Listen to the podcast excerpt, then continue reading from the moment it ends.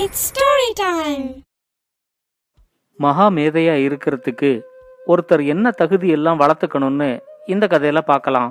இது வரைக்கும் நம்ம சேனலுக்கு சப்ஸ்கிரைப் பண்ணலைன்னா உடனே சப்ஸ்கிரைப் பண்ணி பக்கத்தில் இருக்கிற பெல் பட்டனை கிளிக் பண்ணுங்க.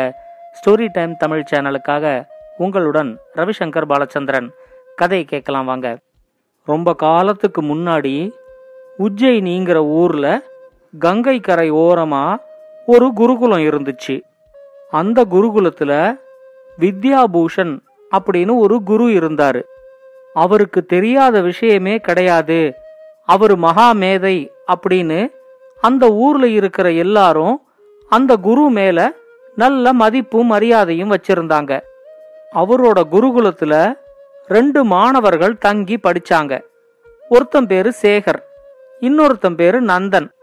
அவங்க ரெண்டு பேருமே ஊர் மக்கள் எல்லாரும் அவங்களோட குருவை மகா மேதை அப்படின்னு சொல்றத ரொம்ப பெருமையா நினைச்சாங்க. ஒரு நாள் அவங்க ரெண்டு பேரும் பேசிக்கிட்டு இருக்கும்போது சேகர் நந்தன் கிட்ட சொன்னான் நம்ம குரு மகாமேதைன்னு பேர் வாங்கினதுக்கு காரணம் என்ன தெரியுமா? அவரு ஞானேந்திரரோட குருகுலத்துல படிச்சதுதான் அதுக்கு காரணம். அந்த குருகுலத்துல ஒரு மாணவனா சேர்றது ரொம்ப ரொம்ப கஷ்டம். அந்த ஞானேந்திரர்கிட்டயே நம்ம குரு படிச்சதுனால தான் அவரு மகா மேதையா இருக்காரு அப்படின்னு சொன்னான். அதுக்கு நந்தன் சொன்னான் ஒரு கட்டடம் கட்டுறதுக்கு அஸ்திவாரம் எப்படி தேவையோ அதே மாதிரி நம்ம குருவுக்கு தேவையான அஸ்திவாரத்தை மட்டும் ஞானேந்திரர் போட்டு கொடுத்திருப்பாரு. அதுக்கு மேல ஒரு பெரிய கட்டடத்தை கட்டுற மாதிரி தன்னோட அறிவை விரிவாக்கிக்கிறதுக்கு நம்ம குரு அவ்வளவு உழைப்ப போட்டிருக்கிறாரு. அவரோட கடுமையான உழைப்பு தான் அவருக்கு மகாமேதை அப்படிங்கிற பட்டத்தை வாங்கி கொடுத்திருக்குது அப்படின்னு சொன்னான். நந்தன் சொன்னதுல சேகருக்கு உடன்பாடு இல்ல அப்படிங்கறது அவனோட முகத்தை பார்த்தாலே தெரிஞ்சிச்சு. ரெண்டு பேரும் அவங்களோட சந்தேகத்தை குரு கிட்டயே கேட்கலாம் அப்படின்னு சொல்லி வித்யாபூஷன் கிட்ட வந்தாங்க. இவங்க ரெண்டு பேரும் சொன்னதை கேட்ட உடனே வித்யாபூஷன் சொன்னாரு நல்ல வேளையா உங்களுக்கு இப்படி ஒரு சந்தேகம் வந்துச்சு. நான் கத்துக்கிட்ட கல்வியிலேயே எனக்கு சில சந்தேகங்கள் இருக்கு.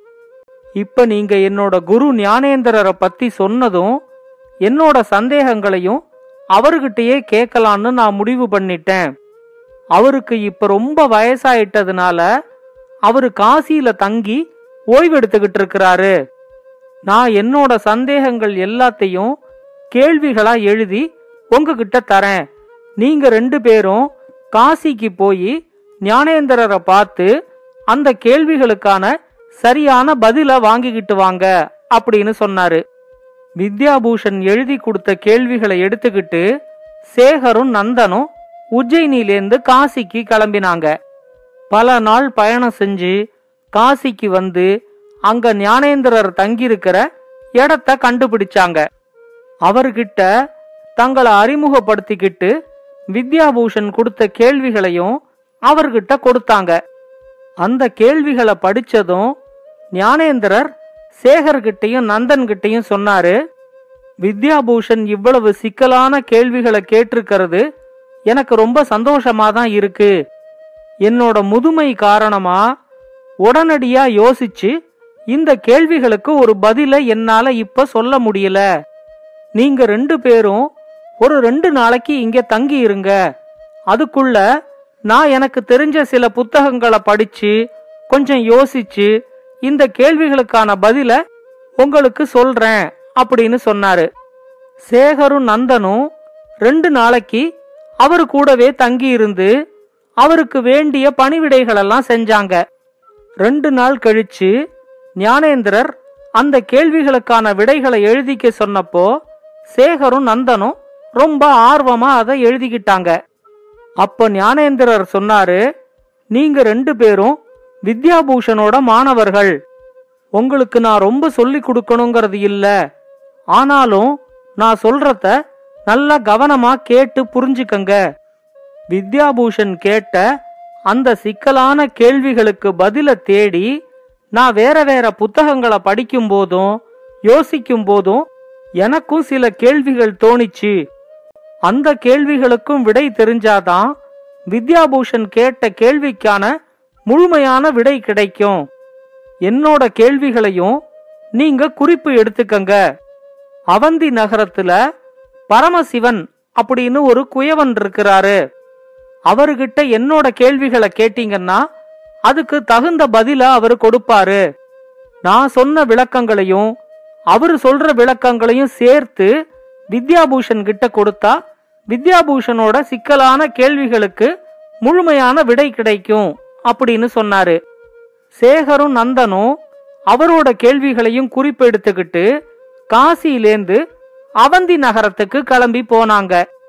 அங்க பரமசிவன் அப்படிங்கிற குயவனை கண்டுபிடிச்சு நாங்க ரெண்டு பேரும் ஞானேந்திரர்கிட்டேந்து வரோம் அப்படின்னு சொல்லி அவர் கொடுத்த கேள்விகளை குயவன் கிட்ட கொடுத்தாங்க. பரமசிவனுக்கு ஞானேந்திரரோட பேரை கேட்டதும் ரொம்ப சந்தோஷமா இருந்துச்சு. அவங்க ரெண்டு பேருக்கிட்டையும் குரு ஞானேந்திரர் இப்ப நல்ல உடல் நலத்தோட இருக்காரா? நான் சின்ன பையனா இருக்கும்போது அவரோட மாணவர்களுக்கு அவரு பாடம் எடுக்கிறத நான் திண்ணை ஓரமா நின்னு கேட்டுக்குவேன். எனக்கு கல்வியில இருந்த ஆர்வத்தை பார்த்து என்னையும் அவரோட மாணவனா அவரு ஏத்துக்கிட்டாரு. அப்ப அவரு அடிக்கடி சொல்லுவாரு கல்விங்கிறது கரை காண முடியாத ஒரு கடல். என்னைக்காவது எனக்கு இருக்கிற சந்தேகங்களை தீர்த்துக்கிறதுக்கு கூட நான் உன்னை தேடி வர மாதிரி இருக்கும் அப்படின்னு சொல்லுவாரு. இப்ப நீங்க ரெண்டு பேரும் அவரோட கேள்விகளை எடுத்துக்கிட்டு என்னை தேடிக்கிட்டு வந்ததே எனக்கு ரொம்ப சந்தோஷமா இருக்குது. குரு ஞானேந்திரர் கேட்ட கேள்விகளுக்கு எனக்கு தெரிஞ்ச விளக்கங்களை நான் உங்களுக்கு எழுதி தரேன். ஆனா என்னோட விளக்கங்கள் சரியா இல்லையாங்கிறத என்னால உறுதியா சொல்ல முடியல. என்னோட குருகுலத்துல ஒன்னா படிச்ச என்னோட நெருங்கிய நண்பன் வித்யாபூஷன் இப்ப பெரிய மேதையா உஜ்ஜயினியில இருக்காரு. நீங்க என்னோட விளக்கத்தை அவர்கிட்ட எடுத்துக்கிட்டு போனா அவரு சரியான பதில சொல்லுவாரு அப்படின்னு சொன்னாரு. அத கேட்டதும் சேகரும் நந்தனும் வித்யாபூஷன் கிட்ட தான் நாங்க ரெண்டு பேரும் மாணவர்களா இருக்கோம். அவர்தான் முதல்ல இந்த கேள்விகளை அவரோட குரு ஞானேந்திரர் கிட்ட கேட்க சொன்னாரு. ஞானேந்திரர் அதுக்கு பதில் கொடுக்கும் போதுதான் அவருக்கு தோணின புதிய கேள்விகளையும் உங்ககிட்ட விளக்கத்தை கேட்டுக்க சொன்னாரு அப்படின்னு சொன்னாங்க. வித்யாபூஷனோட மாணவர்கள் அப்படின்னு தெரிஞ்சதும் பரமசிவன் ரொம்ப சந்தோஷத்தோட அவங்க ரெண்டு பேரையும் வாழ்த்தி வழி அனுப்பி வச்சாரு. சேகரும் நந்தனும் மறுபடியும் உஜ்ஜயினிக்கு வந்து வித்யாபூஷனை பார்த்து நடந்ததை எல்லாத்தையும் சொல்லி ஞானேந்திரர் கொடுத்த விளக்கங்களையும் பரமசிவன் கொடுத்த விளக்கங்களையும் அவர்கிட்ட கொடுத்தாங்க. அப்போ வித்யாபூஷன் சொன்னாரு இங்க இருக்கிற எல்லாரும் என்ன மகா மேதை அப்படின்னு சொல்றத நீங்க ரெண்டு பேரும் கேட்டிருக்கிறீங்க. ஆனாலும் எனக்கே பதில் தெரியாத பல கேள்விகள் இருக்குங்கிறத இப்ப நீங்க ரெண்டு பேருமே நல்லா புரிஞ்சுக்கிட்டு இருப்பீங்க.